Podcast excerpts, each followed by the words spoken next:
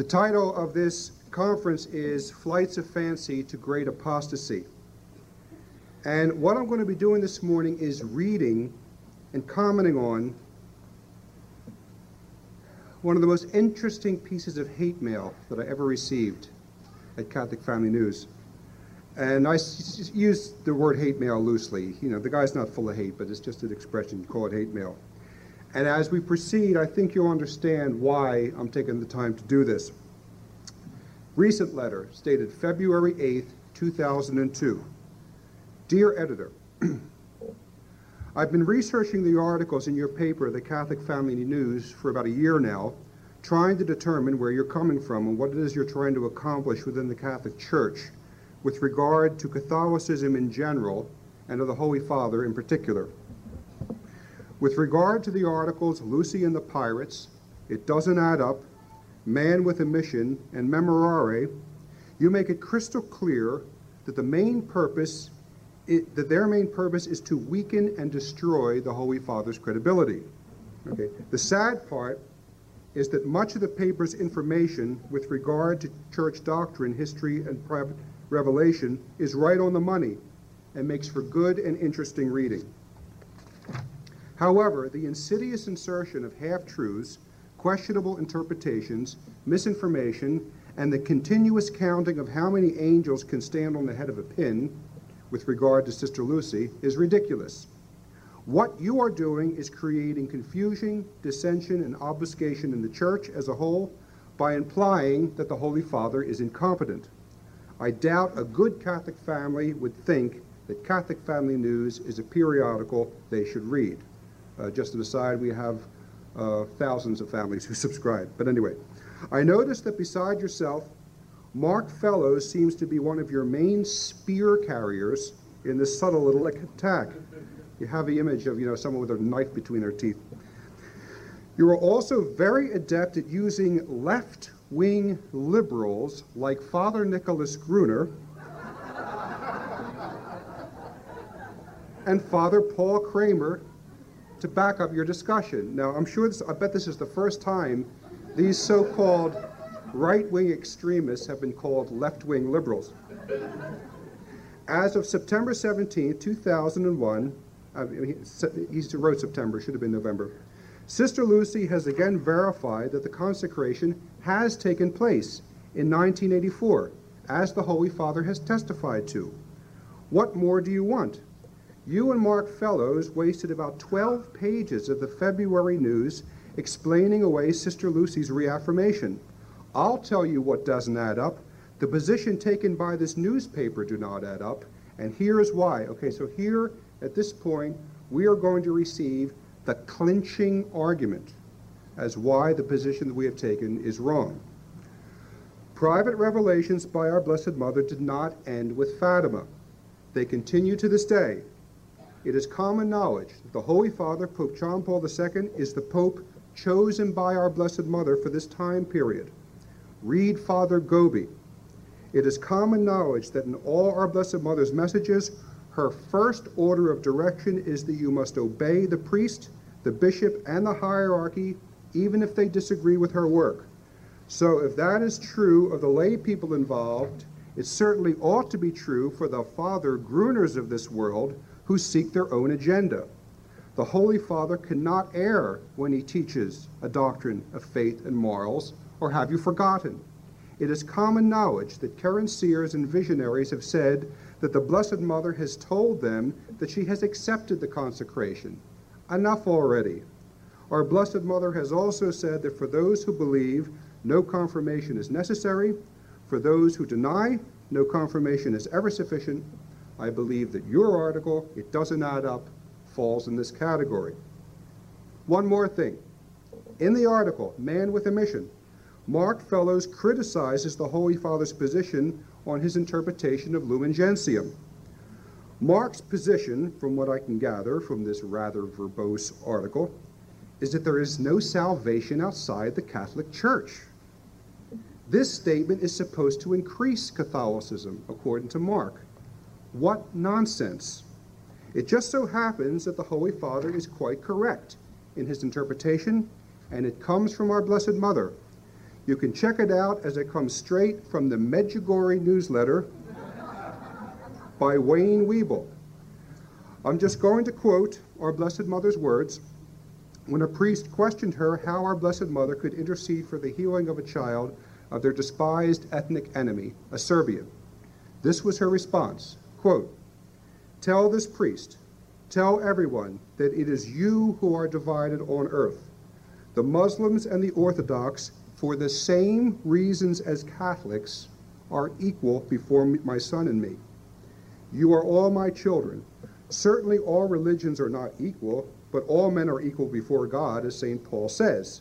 It does not suffice to belong to the Catholic Church to be saved, but it is necessary to respect the commandments of God in following one's conscience. Those who are not Catholics are no less creatures made in the image of God and destined to rejoice someday in the house of the Father. Only those who refuse God deliberately are condemned. To him who has been given little, little will be asked for. To whomever has been given much, very much will be required. It is God alone, in his infinite justice, who determines the degree of responsibility and pronounces judgment. Sincerely, a retired U S major, a U S Air Force major, who will remain unnamed." First of all, I want to explain why I'm comment, commenting on this letter. It's because there are very many Catholics right now who are in the same category as our retired Air Force major. So, I mean, I'm sure we all have friends who, you know, who talk to us like this. So the position he takes is worth discussing. Now, I'm not going to take much time talking about why we insist that the consecration of Russia as requested by Our Lady of Fatima has not been properly fulfilled. I explained it all in my article. It doesn't add up, which is not, by the way, full of half-truths. It's fully documented and, and footnoted. But really, all of that is secondary, because I want to focus on what I call the clinching argument. Private revelations, he says, by our Blessed Mother did not end with Fatima. They continue to this day. Stop. A couple of points about that. First of all, I'm practically certain that none of the private revelations he refers to have been approved by the Catholic Church. None of them, whether it be Medjugorje or Conyers, Georgia, or Doctor Mary Jane Even, or the alleged apparitions at Bayside, or the Little Pebble, or all of those Medjugorje spin-offs such as Rosa Lopez and Teresa Lopez and John Leary. None of them have received canonical approval, and many of these alleged apparitions, when you read them, contradict one another. So these, one of the main points I want to make here is that these unapproved apparitions can never be the center of gravity for a Catholic by which we judge and gauge everything else. Secondly, it is a common error to refer to Fatima as a private revelation, because Fatima is actually much more. It actually falls into the category of a public prophetic revelation. And this was confirmed by Bishop Rudolf Graber, he's author of Athanasius and the Church of Our Time, and also by Father Joseph de Saint Marie, one of the most eminent theologians of the twentieth century, uh, who actually worked with John Paul the Second. And they explain that Fatima is recognized by the Church as true, and as such, the popes, the bishops, the entire Church have an obligation to obey it. It's on a different level from a private revelation. So to equate Fatima with these modern phantasms that anyone with a minimum of religious knowledge could either fake or delude themselves into performing, it's just not correct. Anyway, I'll go on with the Major's letter. It is common knowledge that the Holy Father, Pope John Paul the Second, is the Pope chosen by Our Lady for this time period. Read Father Gobi. Okay? Now, first of all, it is not common knowledge that the Holy Father, Pope John Paul the Second, is the Pope chosen by Our Lady for this time period. In fact, it is not even knowledge. What is knowledge? Knowledge is the, accept, the assent of the intellect to an objective truth. So if I say that two plus two equals five, right, that's not knowledge. If I tell you that the tales of Peter Rabbit were actually written by Stephen King, right, that's not knowledge because it isn't true. And the statement that Pope John Paul the Second is the Pope chosen by our Blessed Mother for this time period is not knowledge. It is only the assertion of dubious seers. Now, if you want to believe that about him, that he's the Pope chosen by Our Lady, that's, that's your prerogative. But you cannot tell another Catholic that he is bound to believe that. There is no obligation. Just as there is no obligation for a Catholic to agree with the dear pro-charismatic Mother Angelica, who says, someday they will call him John Paul the Great. And this is because, this is because of the cold fact that the church over which Pope John Paul presides is a church in shambles. It's in ruins. Why is there such a thing as Catholic homeschooling? Why do thousands of Catholic parents, at great personal sacrifice, teach their children at home? It's because the parents cannot trust the Catholic curriculum that their own Catholic bishops are giving them. Because the sex education is so perverse that, for example, a television and news a television newscaster in Florida who was doing a story on sex ed, he could not read the Catholic sex ed texts on television because it was so vile. It would violate F C C laws. And it's a cold fact that since nineteen seventy-eight, when the Pope John Paul the Second took over the reins, all of this has gotten worse. See, it's the duty of the Pope of the Catholic Church, no matter who he may be, John Paul or not, to protect the innocence and the purity of the faith, protect the innocence of children, protect education. Because there's only one man on earth who can get the bishops in line, and that's the Pope. Yet since nineteen seventy-eight, everything in Catholic education has gotten worse. Sex education has gotten worse. Of course, as we heard last night, the problem of homosexuality and pedophilia in the clergy has gotten far worse. And sadly, the Vatican and the Pope were aware of this, and nothing effectively has been done. Uh, in the early nineteen nineties, a group of priests, including Father Charles Fiore, assembled a dossier on the ecclesiastical problems of the United States. And according to Fiore, the, the document was sent by courier to Rome. The document, the, the courier rather, was a Polish-speaking priest who was a personal friend of the Pope's private secretary, uh, Monsignor Dziwisz. Uh, he's now Archbishop Dziwisz. Anyway, according to Fiore, Dziwisz brought the file, file to the Pope's attention. The Pope examined the documents briefly and said, he put them aside and said, I've told them and they don't listen to me. Which in my mind is just another way of saying, hey, what can I do? I'm only the Pope. Now, the problem of homosexuality and pedophilia in the clergy is well known. It's been known for years. We all knew about it.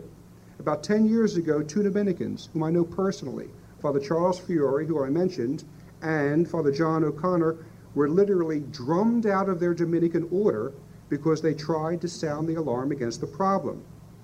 All of this is going on with the Vatican's knowledge, the Pope's knowledge.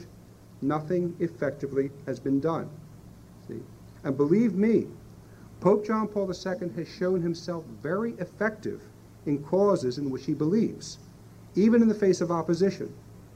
At the nineteen, I think it was either the nineteen ninety-three or nineteen ninety-four uh, Consistory of Cardinals, many cardinals advised the Pope not to go ahead with this program of apologies, apologies for the Inquisition, apologies for the, to the Jews, and apologies for the Crusades, because it, it panders to historic lies, and it gives comfort to the church's enemies. It demeans the church.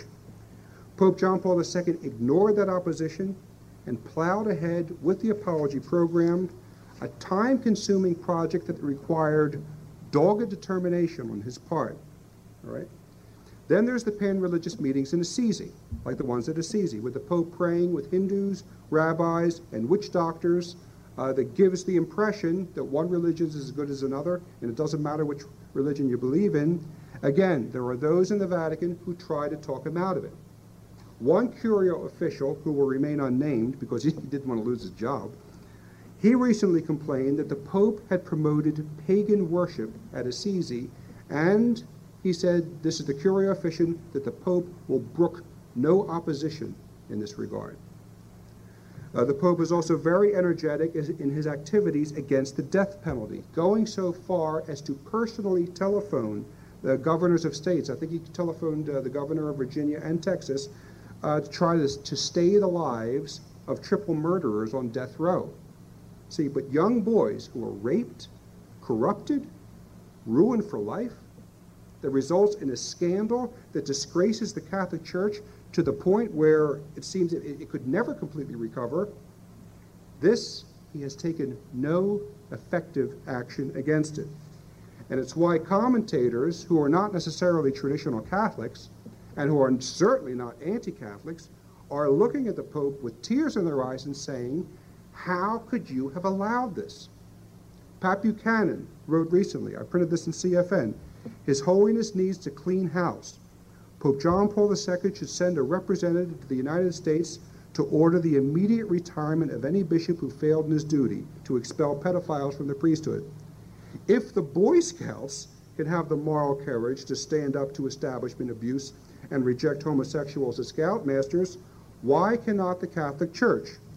Considering the results of the Second Vatican Council, perhaps it's time that the Holy Father called for a second Council of Trent. Close quote. Uh, interestingly enough, when the Wanderer printed that Buchanan story, it edited out this business, his remark about Vatican Two. Uh, around the same time, a journalist named uh, George Neumauer wrote, quote, if the Pope wishes to restore credibility to the Church in America, he must demand the resignation of derelict clergymen like, like Mahoney on their watch, and by extension, on John Paul's watch. The American Church has become a playground for pedophilia. Now, mind you, of course, the, the problem of homosexuality and pedophilia in the clergy did not start under John Paul the Second. He did inherit the problem. But the sad part is, is since John Paul took over in nineteen seventy-eight, all of this has gotten immeasurably worse. And I can just hear our naysayers throwing the scriptures at us and saying, our Lord said, judge not, lest ye be judged. Who do you think you are? To which we respond, yes, our Lord did say, judge not, lest ye be judged. But remember, our Lord also said of the Pharisees, do what they say, but do not do what they do. That requires a judgment. And traditional Catholic moral theology makes the classic distinction in its first principles that we may, we are allowed, we can judge someone's moral actions as being good or bad, Catholic or un-Catholic, successful, unsuccessful, but we may not judge their moral motives. And that's all I'm doing here. I'm not judging the Pope or anyone else. I, I don't know the reason for his foibles and fail, uh, and his failures, but we can judge whether he has been successful in cleaning up the schools, torching sex education, removing heretical theologians from Catholic universities and seminaries, removing bishops who spout heresy and protect homosexuals and, pedoph and, and pedophile clergymen. And in all of these areas, he has not been successful. Under his reign, the crisis of the faith in the Church has gotten far worse. And that's why in Catholic Family News, you see, I'm constantly, uh, I'm constantly quoting Jacinta's plea at Fatima to pray, pray a great deal for the Holy Father. Anyway, back to the Major's letter, where he says, quote, read Father Gobi, close quote. Now, this is one of the most amazing statements in the entire letter. You'll remember, the main reason that he's writing is because he is outraged that we're insisting that the consecration has not taken place. The Major says that we are wrong. The Major says that Our Lady has said in various apparitions that the consecration has been done. And then he instructs us to read Father Gobi. Why is this astounding? Because according to Father Gobi, the Blessed Mother has told him four times that the consecration has not been done. And I'm not a follower, but, but you know, I'll just read you what it says. In his book, our, um, uh, in her, the Our Lady Speaks to Her Beloved Priest, Father Gobi told him on March twenty-fifth, nineteen eighty-four, quote, Particular circumstances have not yet permitted the explicit consecration of Russia, Russia, which I have requested many times. May thirteenth, nineteen eighty-seven, uh, Father Gobi says Our Lady said, quote, "My request that cons the consecration, that Russia be consecrated by me, by the Pope, together with all the bishops, has not been accepted, and thus she has spread her errors in every part of the world." On June tenth, nineteen eighty-seven, again, Father Gobi says that Our Lady said, quote, "It will be moreover particularly important for the development of great events which we have, have been foretold to you by me, if during this year there be at least carried out my request made to my daughter, Sister Lucy of Fatima, that Russia be consecrated to me by the Pope together with all the bishops in the world." And then again on May thirteenth, nineteen ninety, quote, quote, "Our Lady said to Father Gobi, Russia has not been consecrated to me by the Pope together with all the bishops, and thus she has not received the grace of conversion," close quote. Now, as I said, I'm not a follower of Father Gobi. I don't follow any of these unapproved apparitions.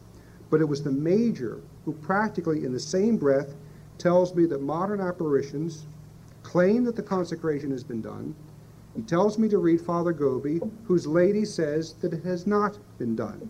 See, this is one of the main reasons it is fatal to rely on unapproved private uh, revelations to decide important questions. You'll drive yourself insane. To continue with the major's letter, quote, "The first order of direction is that you must obey the priest, the bishop, and the hierarchy, even if they disagree with her work. So if that is true of the lay people involved, it certainly ought to be true for the Father Gruners of this world who seek their own agenda." Close quote. Now, first of all, and I think all of you know this, Father Gruner does not seek his own agenda. I know him personally. Unlike the seers of Medjugorje who drive B M Ws, Father Gruner drives an old Chevy, works long, hard hours. He lives humbly, frugally, and seeks only to remind the world of the full message of Fatima that the Catholic Church has accepted as true and authentic, and a message that still has, and I don't particularly like this about the message, but it still has the outstanding threat of the annihilation of nations if the Pope, the bishops, and the faithful do not obey Our Lady. So Father Gruner is seeking Our Lady of Fatima's agenda, not his own. His life would be much more comfortable if he just gave up that work, believe me.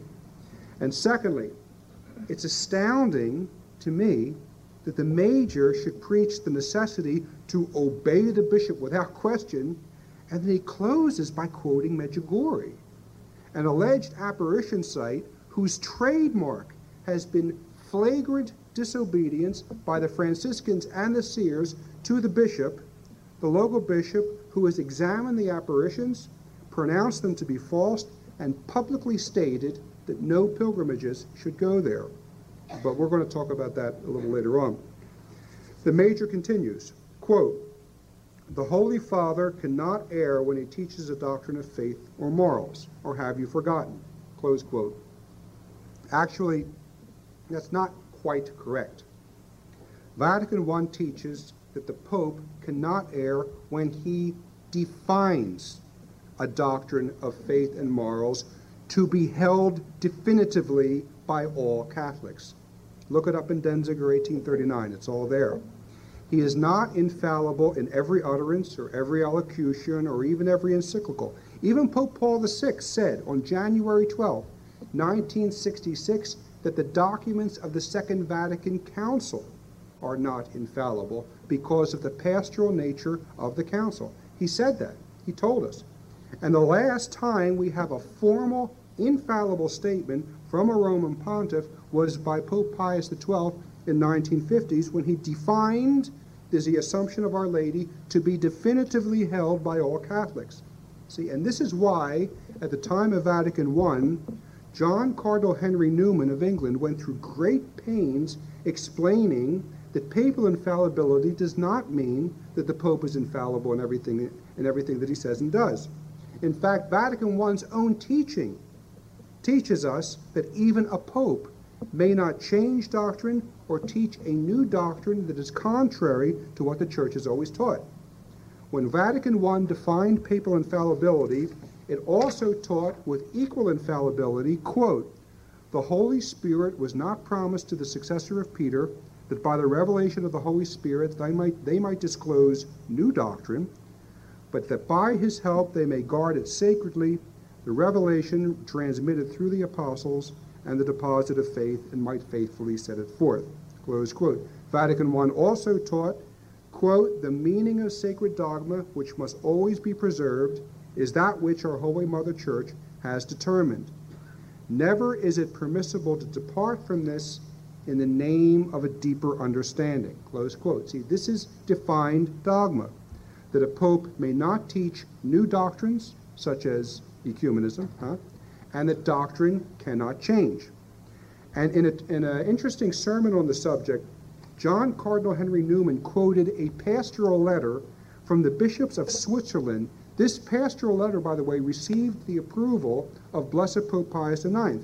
Now, the letter was obviously on the subject of papal infallibility, and it's also on what a pope may and may not teach. Listen to these bishops.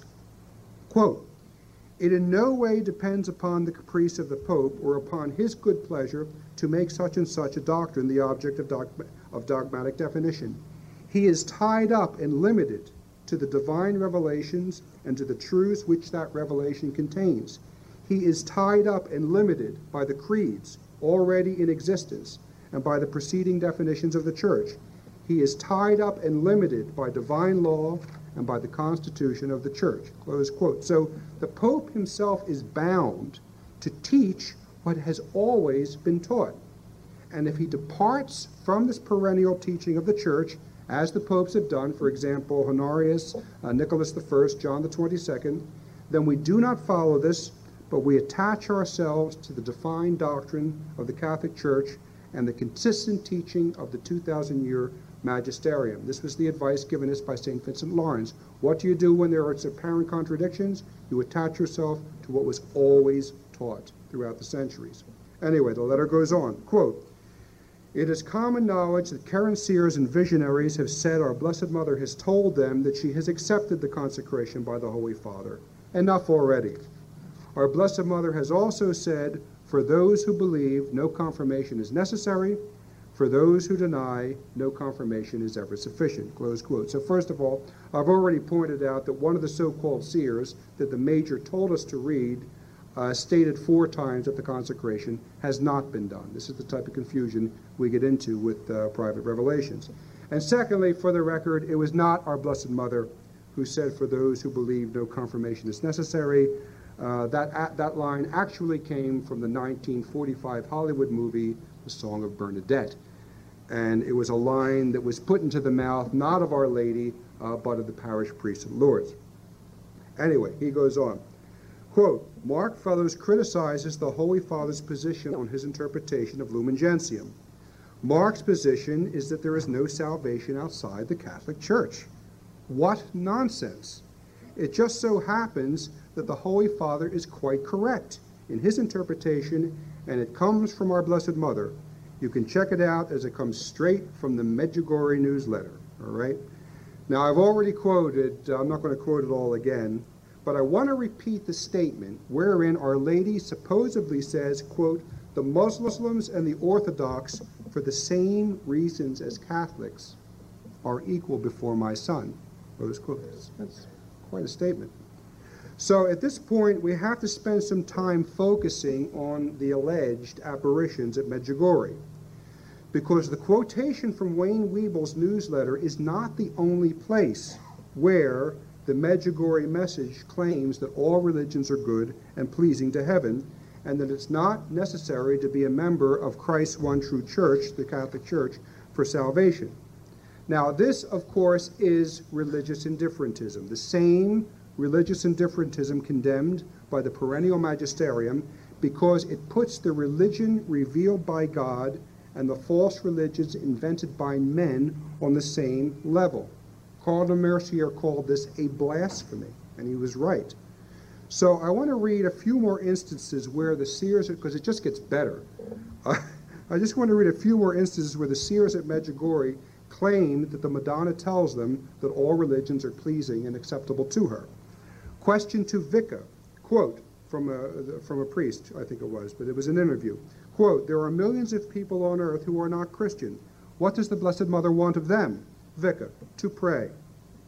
All people on earth are born with the knowledge of God in their hearts. Everyone has his own way to pray.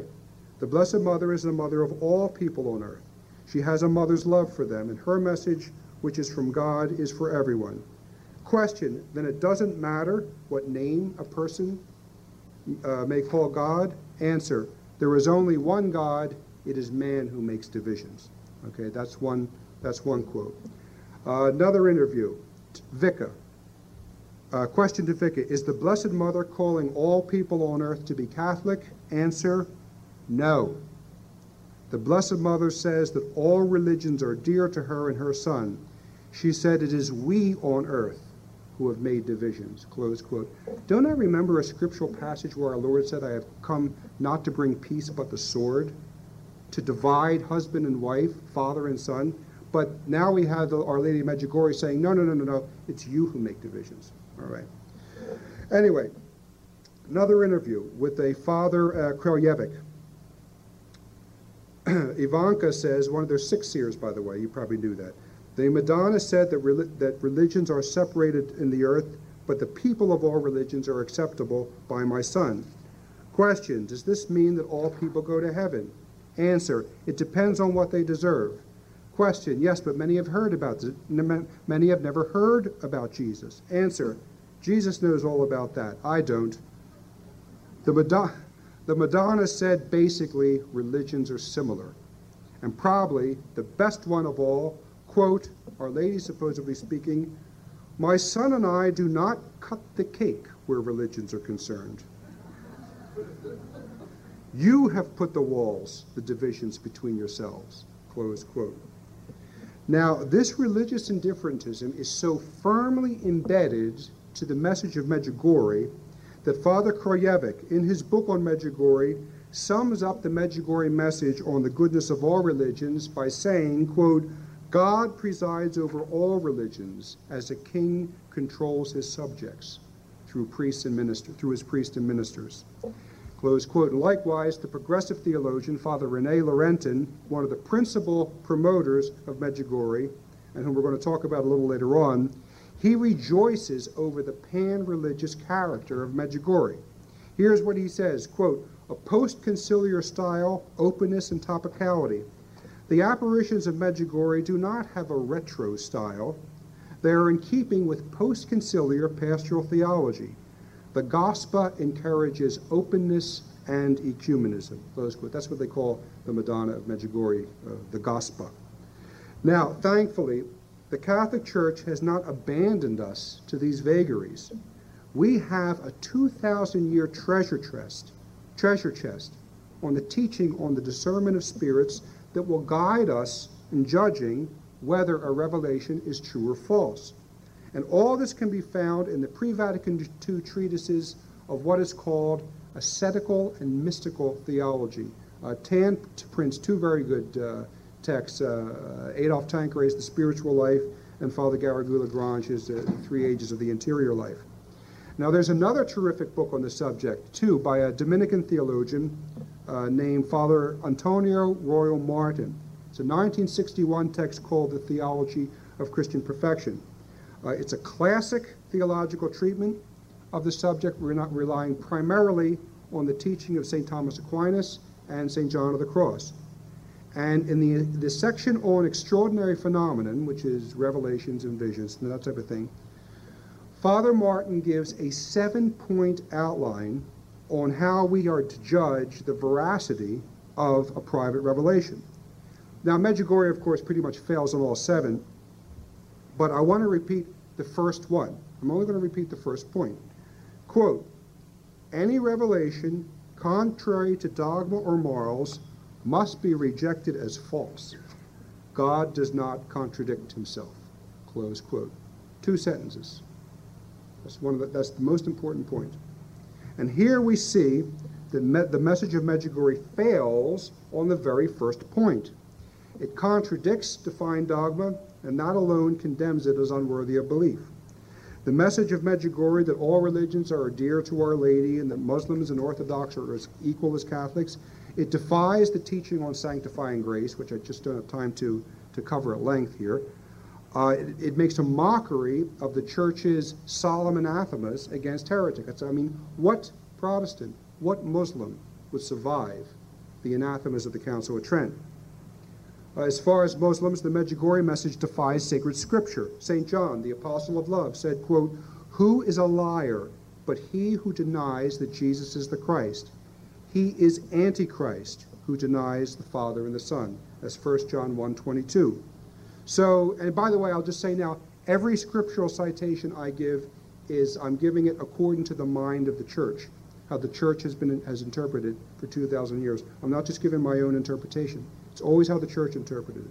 So Muslims, Jews, Hindus, Buddhists, any religion that rejects Christ, according to Scripture, is an anti-Christ religion. The Gospel says they're all wonderful. All right? Uh, regarding heretical religions, the orth uh, such as Orthodox and Pro Orthodoxy and Protestantism, Saint Paul tells us that, the, that false creeds are the doctrine of devils. That's First Timothy four one. So we see that the Medjugorje message just, just fails on these points, contrary to Scripture, and is contrary to the infallible dogma of the Catholic Church. Now, you all know this, but bear with me. I have to say it again. There are three ex cathedra infallible pronouncement that there is only one true church, outside of which is the Catholic Church. I mean, outside of this Catholic Church, there is no salvation.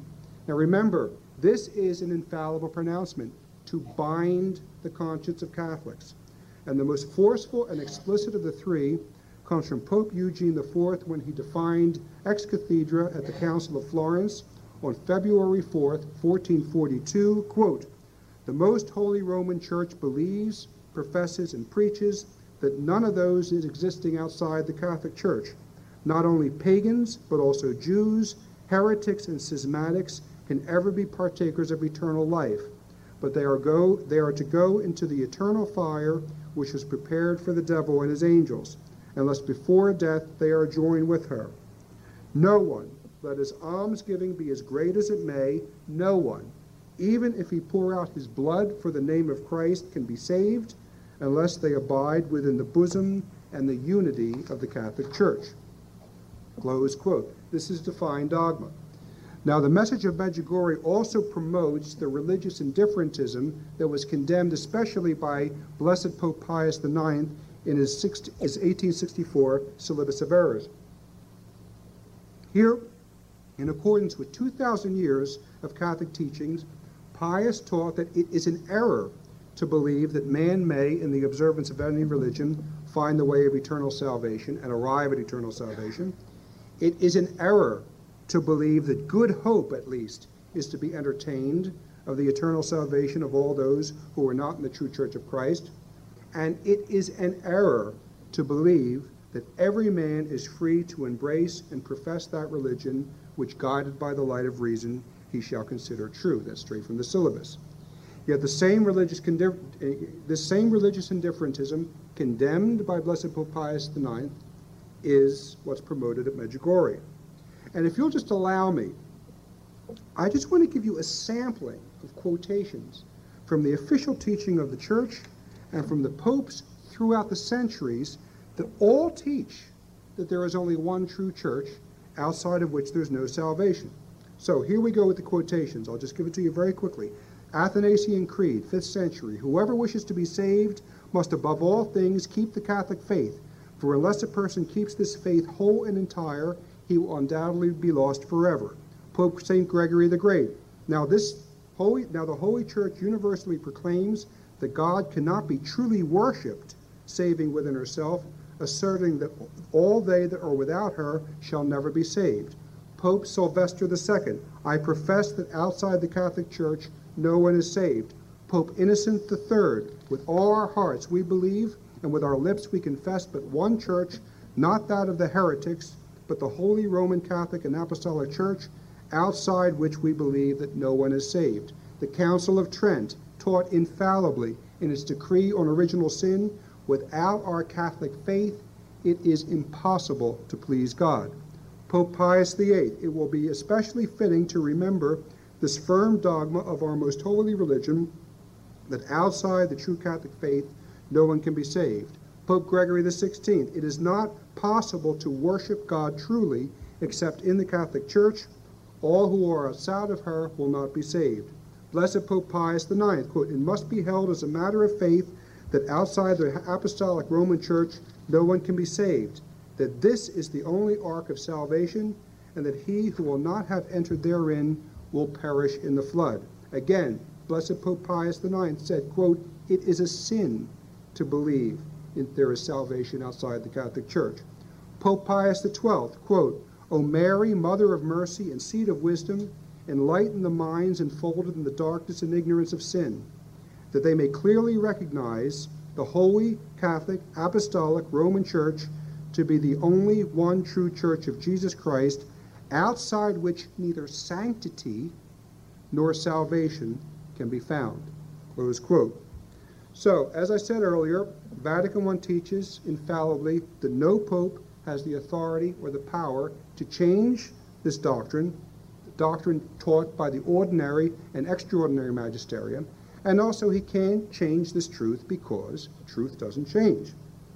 Now, I could have prepared hour, you know, another hour of quotations like this from popes, saints, doctors of the Church, but from what I have just quoted, from what I have just said here, we can see that the message of Medjugorje stands condemned by the consistent teaching of the popes. And sadly, this is only the first of many reasons why the alleged apparitions of Medjugorje cannot be considered as worthy of Catholic belief. I refer you to the declaration of the Bishop of Medjugorje, Monsignor Pavao Žanić, which he published in May of nineteen ninety. Now, of course, according to the multi-million dollar uh, Medjugorje industry, and according to many Medjugorje believers, uh, this bishop is painted as evil, uh, he's against the Franciscans, he's against Our Lady. But these are deliberate lies against a good bishop who did his duty, who investigated the apparitions, who set up two commissions within a couple of years of each other to study the events, and both of these commissions ruled that what was going on in Medjugorje was not worthy of Catholic belief. It was not supernatural. Now, of course, anyone who reads Catholic Family News will know that I'm not saying the bishop is right because he's the bishop and you have to do whatever the, the bishop says. No, I'm not saying it for that reason. It's because Monsignor Žanić and his successor, Monsignor Peric, they're correct because in their investigations they have been fair, they have been honest, and they went about their investigation in a manner that conforms to the traditional method of the Catholic Church. And when you read these men, too, you recognize right away that you're not dealing with an Archbishop Weakland or a Cardinal Mahoney or a, or a Bishop Utner or, or even a Fabian Brushkowitz. I think the personalities of these Yugoslav bishops come through pretty clearly in their writings, that they are calm, that they are serious men who take a calm, charitable, and Catholic approach to the problem. The bishops pronounced Medjugorje as unworthy of Catholic belief. They forbade pilgrimages to come to Medjugorje, but these bishops are completely ignored, including by E W T N. So, in May nineteen ninety, Bishop Žanić published an excellent little booklet called The Truth About Medjugorje. Now, one of the first characteristics of Medjugorje that the bishop complains about is the fact that the, pro that the promoters of Medjugorje consistently hide the truth Uh, regarding the falsehoods and the scandals among the seers. Now here's an example that Bishop Žanić gives. In nineteen eighty-nine, there was a priest who came to, who traveled to Medjugorje from Panama. And here, because of the scandal that the bishop felt duty-bound to relate, I'm going to quote Bishop Žanić directly. Listen to this, quote, the priest from Panama asked me, Monsignor Žanić, for the reasons I do not believe in the apparitions. I told him that I have at least twenty reasons not to believe, of which only one is necessary for those who are sober and well instructed in the faith, to come to the conclusion that the apparitions are not of the supernatural. He asked me to please to tell him at least one reason. I told him the case of the ex of, I told him about the case of the ex-Franciscan priest Ivica Vega, due to his disobedience, by an order of the Holy Father the Pope. He was expelled from the Franciscan religious order by his general and, and uh, dispensed from his vows suspend, and suspended ad divinus. He did not obey this order and continued to celebrate Mass, administer the sacraments, and pass the time with his mistress.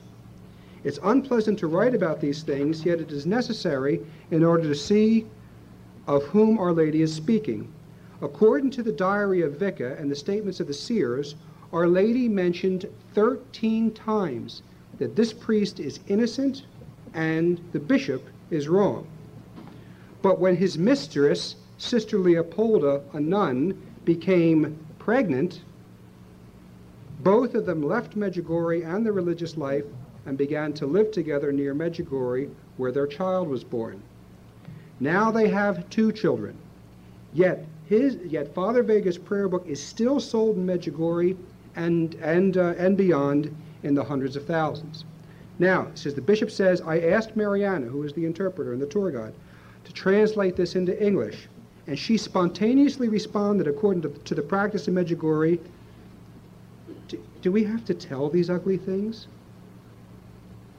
I responded, said the bishop, by saying that if she had not held back and not covered these ugly things, these people from Panama would have found out earlier and would not have to travel all the way to Medjugorje for nothing. It's an injustice and a sin to hide this truth.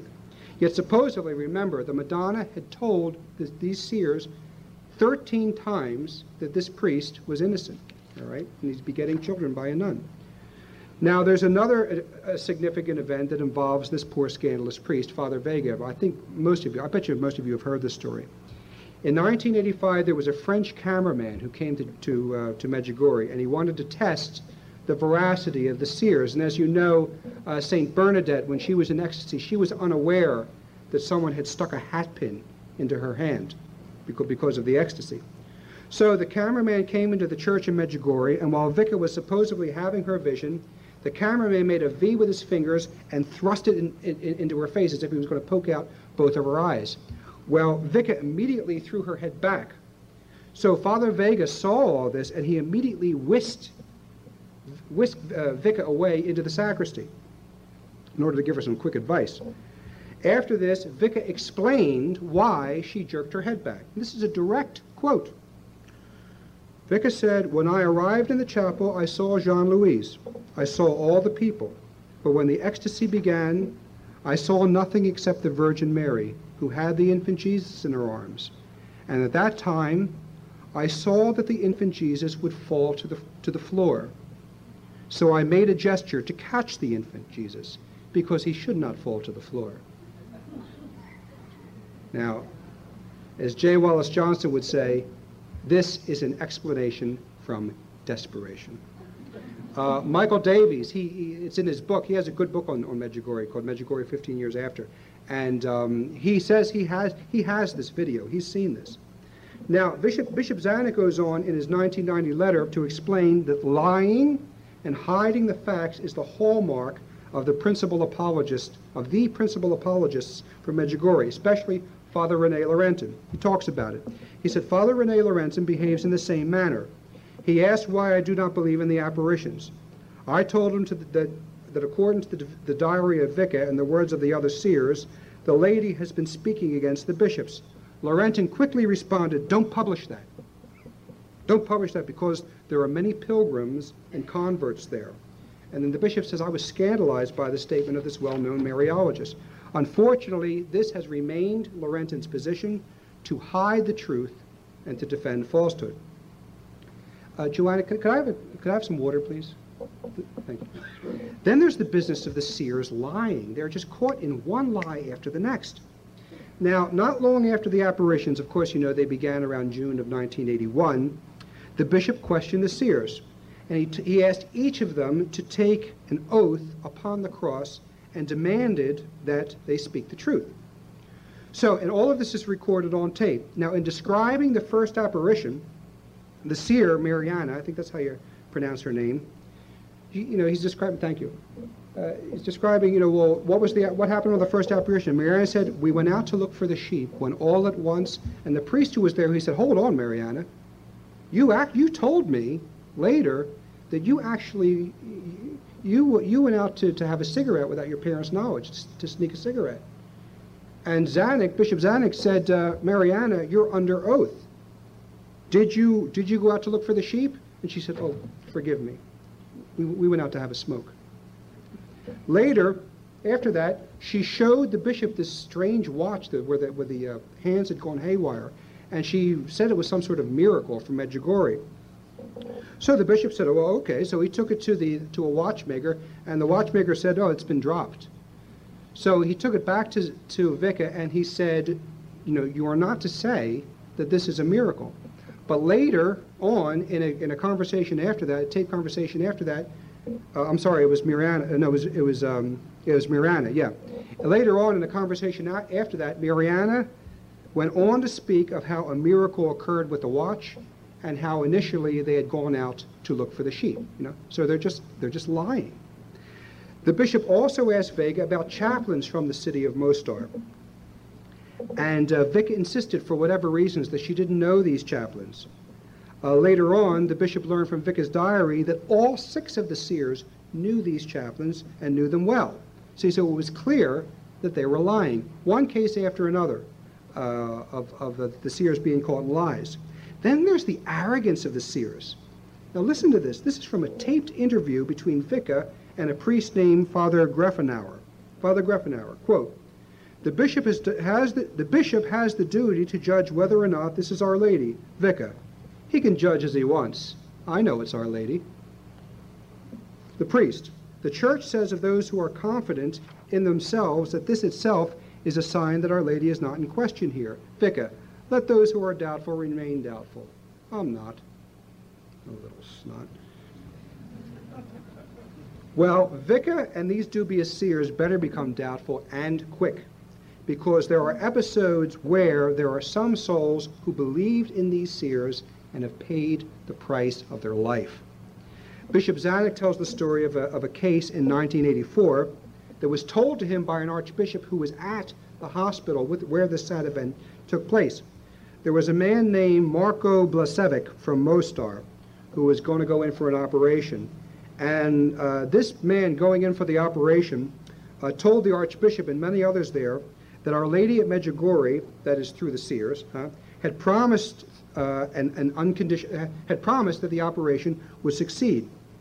And a nun who assisted in the operations wrote to Zanuck afterwards that the, the daughter and the wife of this man spoke with a kind of fanatical belief in Our Lady's promise. And even one of the doctors became convinced that it was true. But after the operation, the patient never woke up. The man died. Now, this was a scandal. And Bishop Zanuck explains that afterwards, quote, Father Vlasic, in his typical fashion of hiding the truth, succeeded in convincing the daughters of the late Mister Uh, Blasevic to go to the Bishop Zanuck and tell him that Our Lady had only told them to pray, that she had not promised them that the operation would succeed. I told her, said the bishop, not to make a liar out of her late father and others to whom he spoke. Close quote. Now, the next two are really heartbreaking. There's a lot of these, but I just have two here. In nineteen eighty-one, a child from Grude who was suffering from leukemia was promised an unconditional and certain cure through the seers.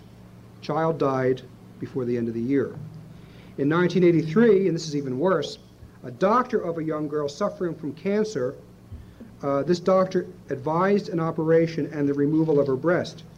The young girl consulted the seers at Medjugorje, who supposedly spoke to the Virgin, and replied, the, the, the response came that there was no need for an operation.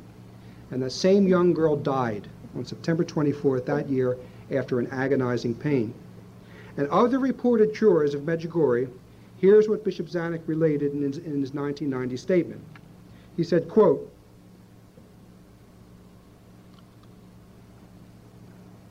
there has been mentioned fifty miraculous healings, then one hundred fifty, then two hundred, then three hundred, so on. Father Laurentin chose fifty-six dossiers and sent them to the medical bureau at Lourdes. Now you know, he would have chosen the best of the best to send to Lourdes. The doctor at Lourdes responded in their bulletin of April of nineteen eighty-six that these dossiers have practically no value, have no practical value, and they cannot be used or considered as serious proofs of the apparitions of Medjugorje. Close quote. Further, there's the prophecies of Medjugorje that never happened. Bishop Zanuck complains that a number of uh, Bishop Zanuck complains of a number of these, but I'll just mention one. The seer, his name is Ivan, he wrote on May ninth, nineteen eighty-two, in June, a sign shall occur. Of course, June came and went, nothing happened. And there's a lot of these. Also, Our Lady failed to predict that horrible war that broke out uh, in, in, in that area. It, it took them completely by surprise. Now, one of the arguments commonly heard in favor of Medjugorje and other of these apparition sites is the conversions and the alleged increased devotions of those who go to Medjugorje or, or those who learn about it. And the argument, is, the argument runs, well, our Lord said, by their fruits you shall know them. And Medjugorje has produced so many good fruits in the way of conversions and devotions, so it has to be true.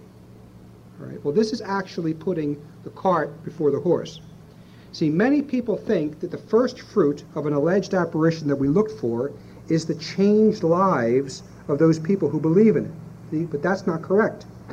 The first fruit of an alleged apparition that we look for is whether or not it speaks the truth, whether it delivers a message that conforms to what the Church teaches or not. This is the first fruit we have to look for, and it's here, of course, as I pointed out earlier, where Medjugorje fails. Um, a Jesuit theologian named Father Jean Guillot, he wrote in the nineteen eighties in the Rome-based Jesuit magazine Civilità Cattolica, quote, "It is not sufficient to use the spiritual fruits alone as the criterion to judge the authenticity of the apparitions. Cases are known in which conversions have been substantiated, but in which the pretended apparitions have later been rejected by the authority of the Church without serious foundation." So the conversions happen even though the apparition is proven to be a fraud. Now, we have seen this. We can see it, we can see it right in front of us. Take, for example, three modern, unapproved apparition sites. Palmar de Troya in Spain, the alleged apparitions at Bayside, the alleged apparitions at Medjugorje. All of these so-called apparitions have brought souls back to the into the Catholic Church, more or less. All three of these so-called apparitions have increased the devotions of many Catholics. All three of these so-called apparitions claim mir miracles and miraculous healings, you know, doctors' testimonies and everything. And all three of these, sooner or later, contradict Catholic doctrine. Do you remember uh, Our Lady at Bayside instructing us to pray for the souls in hell? Uh, not to mention the, other, the, the specific prophecies of Bayside that were never fulfilled. And all three of these so-called apparitions have messages that contradict one another. The message is decidedly pro-charismatic. It is heavily promoted by charismatics. The seers, at one point early on, asked if the charismatics should continue to meet in that parish, and supposedly Our Lady answered, "Not only in this parish, but in every parish in Yugoslavia." Uh, by contrast, the alleged apparitions at Bayside has the same Blessed Mother stating that the charismatics are from hell, right? And in the message of Palmar de Troya, the so-called seer, Clementi, after a few years, claimed, this is right after the death of Paul the Sixth, that Christ had made him Pope. And he goes under the name Pope Gregory the Seventeenth, creating cardinals and convoking councils and everything. I mean, it's right out of Evil and Woe. I mean, I always jokingly say that if some alleged uh, apparition from heaven told me that I was now Pope, I would accept the office only if I, I, if I could go under the name Pope Innocent the Most. So I'll let you know if that happens. Now, I know four Catholics who went to Palmar de Troya. Now, this was when Clementi was an arch was was a bishop, because he had been uh, consecrated a bishop by Archbishop Thục. Um, and these four men, that they went there, and they told me that they have never seen such Catholic intense devotion in their lives. Rosary, Tridentine Mass. They said it was just, they understand why Archbishop Thục was just swept away by it, because the devotion is, is there was so powerful. And also, even if a so-called apparition site produces what appear to be miracles, if the miracles that are taking place are there to reinforce a doctrine that is contrary to the perennial teaching of the Catholic Church and sacred scripture, then uh, this phenomenon is referred to by church and by scripture as a lying wonder, huh? because it leads souls away from the truths of Christ, and as such it has to be rejected. Remember, sacred, sacred scripture has told us that the Antichrist will perform lying wonders, and it tells us to test the spirits. So yes, when it comes to alleged apparitions, it is true. By their fruits you shall know them. But as Catholic theology and sacred scripture teach, the first fruit we have to see before anything else is whether the alleged apparition speaks the truth. And if it doesn't speak the truth, then we walk away from it. We have to be like Saint Teresa, the little flower, who said, I have a horror of anything phony. Right? Now, for, med for many people, Medjugorje is a sacred cow. Uh, but for a handful of savvy individuals, uh, Medjugorje is a cash cow. And this is done with the collusion of the so-called seers.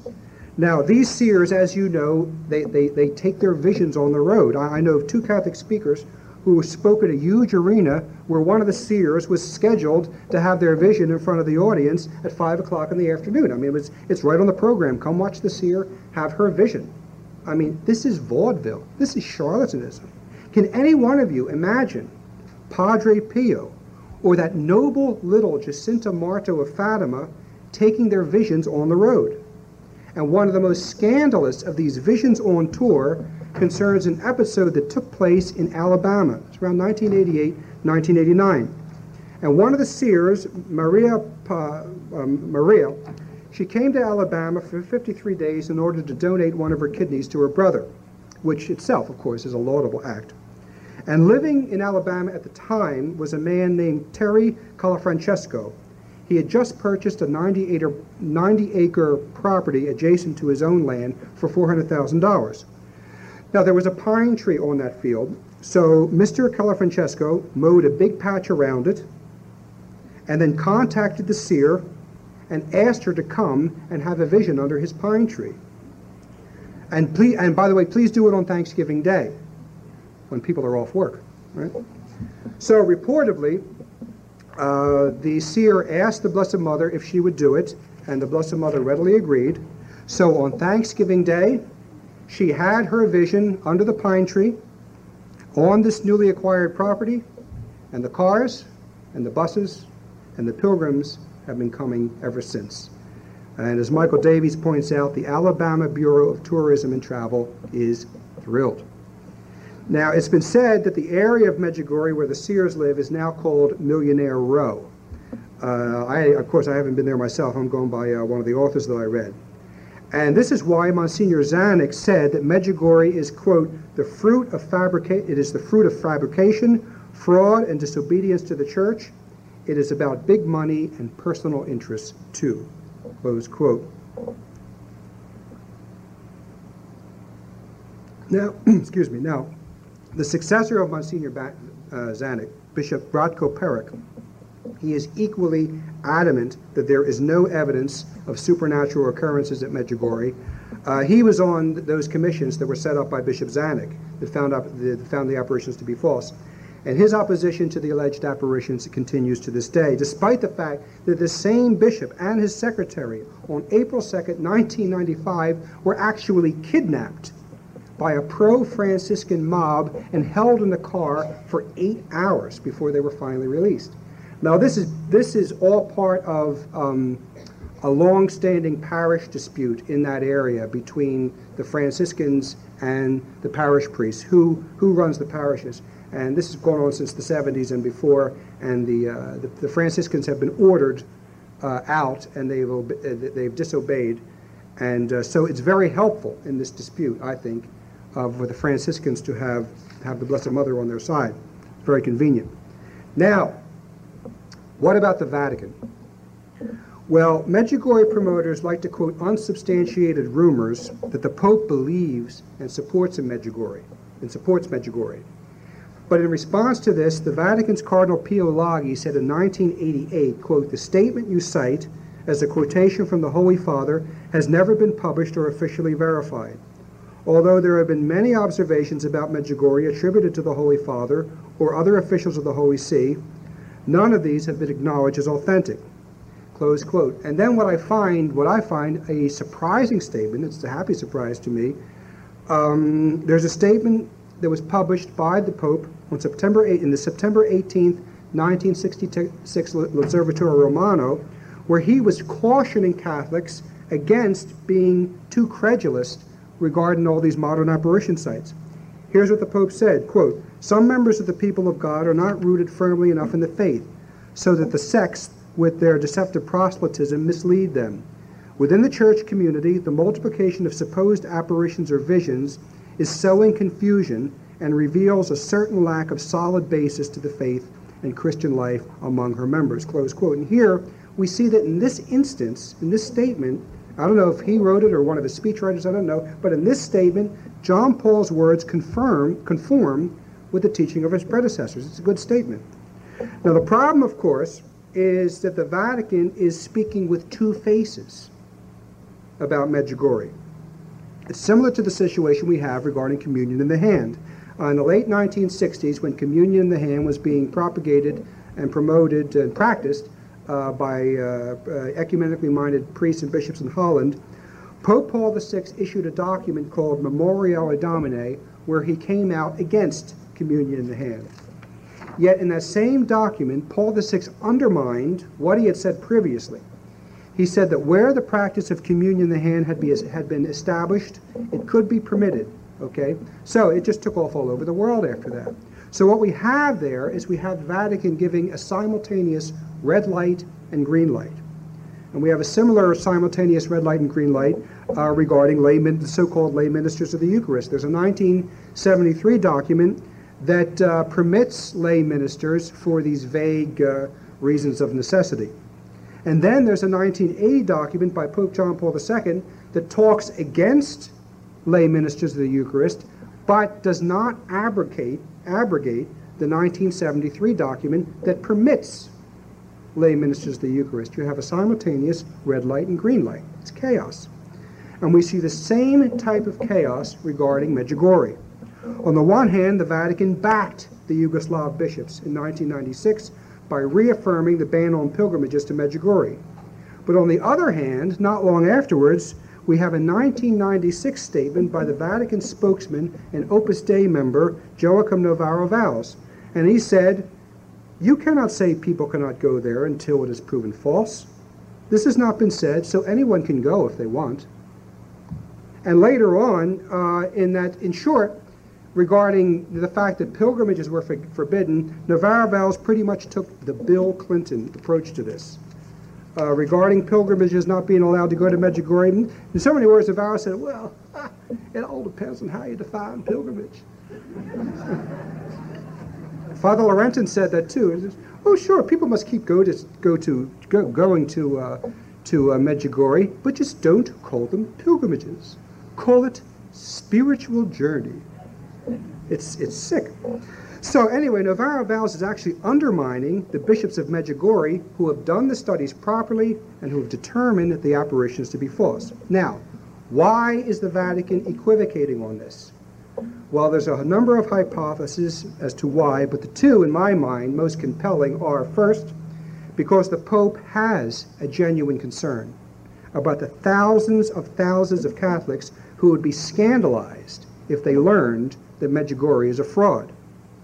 And the second, on the other hand, it could be because the ecumenical message of Medjugorje, that all religions are wonderful and, and pleasing to heaven, is very helpful to the present ecumenical orientation for ecumenism.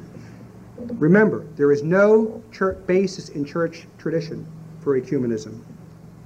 Uh, that's why, for example, the Vatican's nineteen ninety-three Directory for the Application of the Principles and Norms of Ecumenism, in that document there are one hundred ninety-eight footnotes.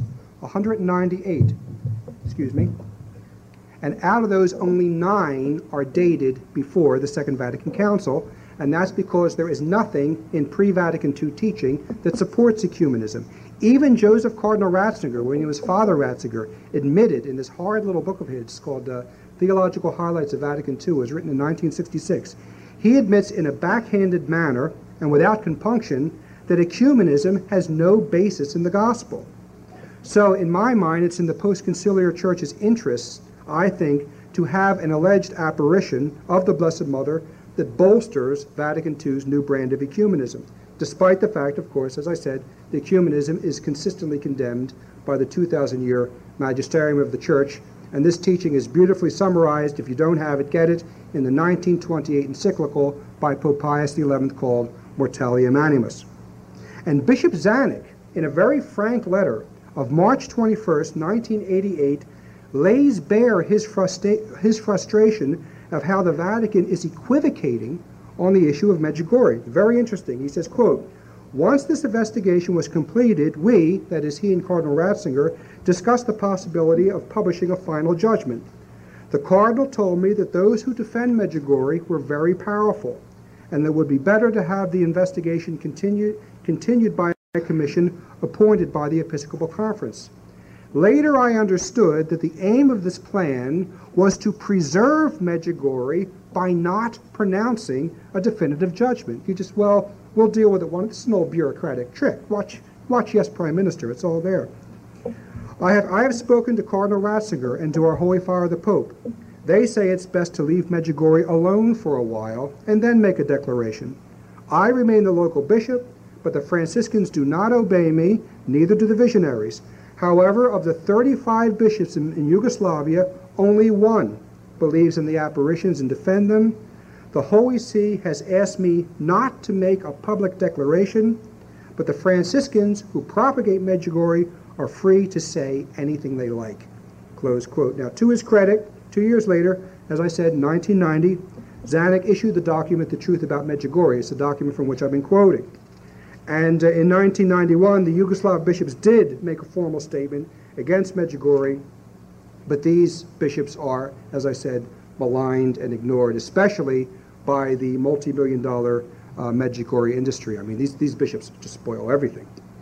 And really, uh, the Vatican has, I mean, you know, let's face it, the Vatican has really painted itself into a corner here. There is no way they will ever be able to rule favorably on Medjugorje, because the Yugoslav bishops have too much damning evidence against it. But the Vatican is allowing the problem to fester, and as a result, good Catholics are divided amongst themselves. I'm sure this major who wrote me this letter is a good man, trying to do the right thing. But these dubious apparitions are flights of fancy that lead to apostasy, because, as I think this audience knows, ideas have consequences. And let's take a look at the consequences of the ecumenical message of Medjugorje that all religions are good and pleasing to heaven. Let's take a particular example. Let's take a look of how it applies to present-day Judaism. Now, if Medjugorje and today's Vatican two ecumenical orientation claim that the religion of the synagogue is a legitimate means of salvation, then Scripture and church teaching are going to have to be reinterpreted in order to fit this new orientation. This is the new ecumenical theology that was spawned at Vatican two, that Thomistic theologians like Father David Greenstock uh, were warning against in nineteen sixty-three. I talked about that in the last C F N. And the latest example of this reprocessing of Catholic dogma is found in a November two thousand one study published by the Pontifical Biblical Commission and endorsed by Cardinal Ratzinger. We have a huge study on this, um, on this document uh, written by Attila Gomares that's going to be in the May Catholic Family News. I'm telling you, don't miss it. It's terrific. The document is called The Hebrew People and His Holy Scripture in the Christian Bible. Now, in this document, the Vatican now says that modern-day Jews are justified to wait for their Messiah, that is, to live their lives as if Christ doesn't exist. The, the gospel, the, the, the document says that the gospel account, in so many words, they don't really say this openly. I mean, it's not, sometimes it's blatant, sometimes it's there. There's, there's no other conclusion you can draw. But they say that the gospel account of our Lord's opposition, opposition to the Jews was probably not really true, but it was colored and slanted by gospel writers like Matthew, who lived uh, after the time of Christ uh, in a time of, of conflict with the Jews. So this would have skewed his writing, and he would have written things that made it look like our Lord was against the Pharisees. Um, now, this, of course, uh, defies Catholic dogma on the inerrancy of Scripture, and it's also textbook modernism. This Pontifical Biblical Commission document takes a complete modernist approach uh, to Scriptures. It also says, listen to this, that the Old Testament prophecies that point to Christ can have another interpretation that have nothing to do with Christ, and this is the interpretation that's given by present-day Jews, and then uh, these interpretations that steer these prophecies away from Christ, the document says the Catholics should learn and benefit from these interpretations, the richness of their tradition. Um, this is a blatant contradiction of our Lord's words to the Jews when he said, "You search the Scriptures because in them you think you have life everlasting, and it is they that bear witness to me." He didn't say, "Hey, you can probably find some nifty interpretations that have nothing to do with me, and I really encourage you to do it." No, he said, "They have nothing to do with me. I mean, it is they that bear witness to me, and you are not willing to come to me that you have life." That's in John five, nine, ten. The Vatican document, and this has been going on for a while, also claims, contrary to two thousand years of church teaching, that our Lord did not supersede the old covenant of Judaism with the new, that both covenants, they're, they're equal covenants with God. Now, this is contrary to Scripture, where Saint Paul writes that Christ's new covenant has made obsolete the former one. That's Hebrews eight thirteen. So, the Vatican document tells Jews in so many words that they are free to reject Christ and to live their lives as if Christ doesn't exist. And if Jews are free to reject Christ, then Muslims, Hindus, Buddhists, African snake worshippers, and witch doctors, they are also free to reject Christ. And there's nothing left for us to do but gather at Assisi, and all of us can pray to our gods for peace. See? This is apostasy, and it has to be resisted. And in my opinion, if you want to know why the devil promotes apparitions like Medjugorje, I'll tell you what I think is the main reason, along with eclipsing Fatima. Again, this is a personal opinion. Because these apparitions like Medjugorje that claim that all religions are pleasing to heaven, coupled with the apparitions that practically canonize Pope John Paul the Second while he's still alive, and claim implicitly that anything he says or does is infallibly true and beyond, uh, uh, beyond reproach and can't be questioned because he's the Pope especially chosen by Our Lady for these times, then you end up with massive blocks of Catholics by the tens of thousands who will not resist the present ecumenical orientation. You have an entire army of Catholics who are taken out of the battle. Tens of thousands of Catholics have been neutralized away from a healthy Catholic resistance because of these dubious alleged apparitions. And as one priest wrote about false revelations and the reasons for them, he says, quote, "The devil will often persuade us to do something good so that he will, can prevent us from doing something better." Right? So, let our critics say what they may. Our allegiance, first and foremost, our entire center of gravity, must be the infallible dogmas of the Catholic Church and the traditional teachings that flow from them. Alleged apparitions can deceive us, as Saint John of the Cross warned. Our priests can fail, and many have. Our bishops can fail, and many have. Even popes can fail, as has been taught by Saint Robert Bellarmine, Saint Alphonse Liguori, Cardinal Juan de Torquemada, Pope Innocent the Third, and many other Pope saints and doctors. Yet the infallible dogmas of the Catholic faith cannot fail. That's what the word infallible means. Infallible, unfailable, cannot fail. And this is what has to be our center of gravity, to attach ourselves to the infallible dogmas of the Catholic Church and the traditional teachings that flow from them. This is the gauge by which we must judge everything else if we wish, as the Athanasian Creed admonishes us, to preserve the faith whole and entire. Thank you for your patience.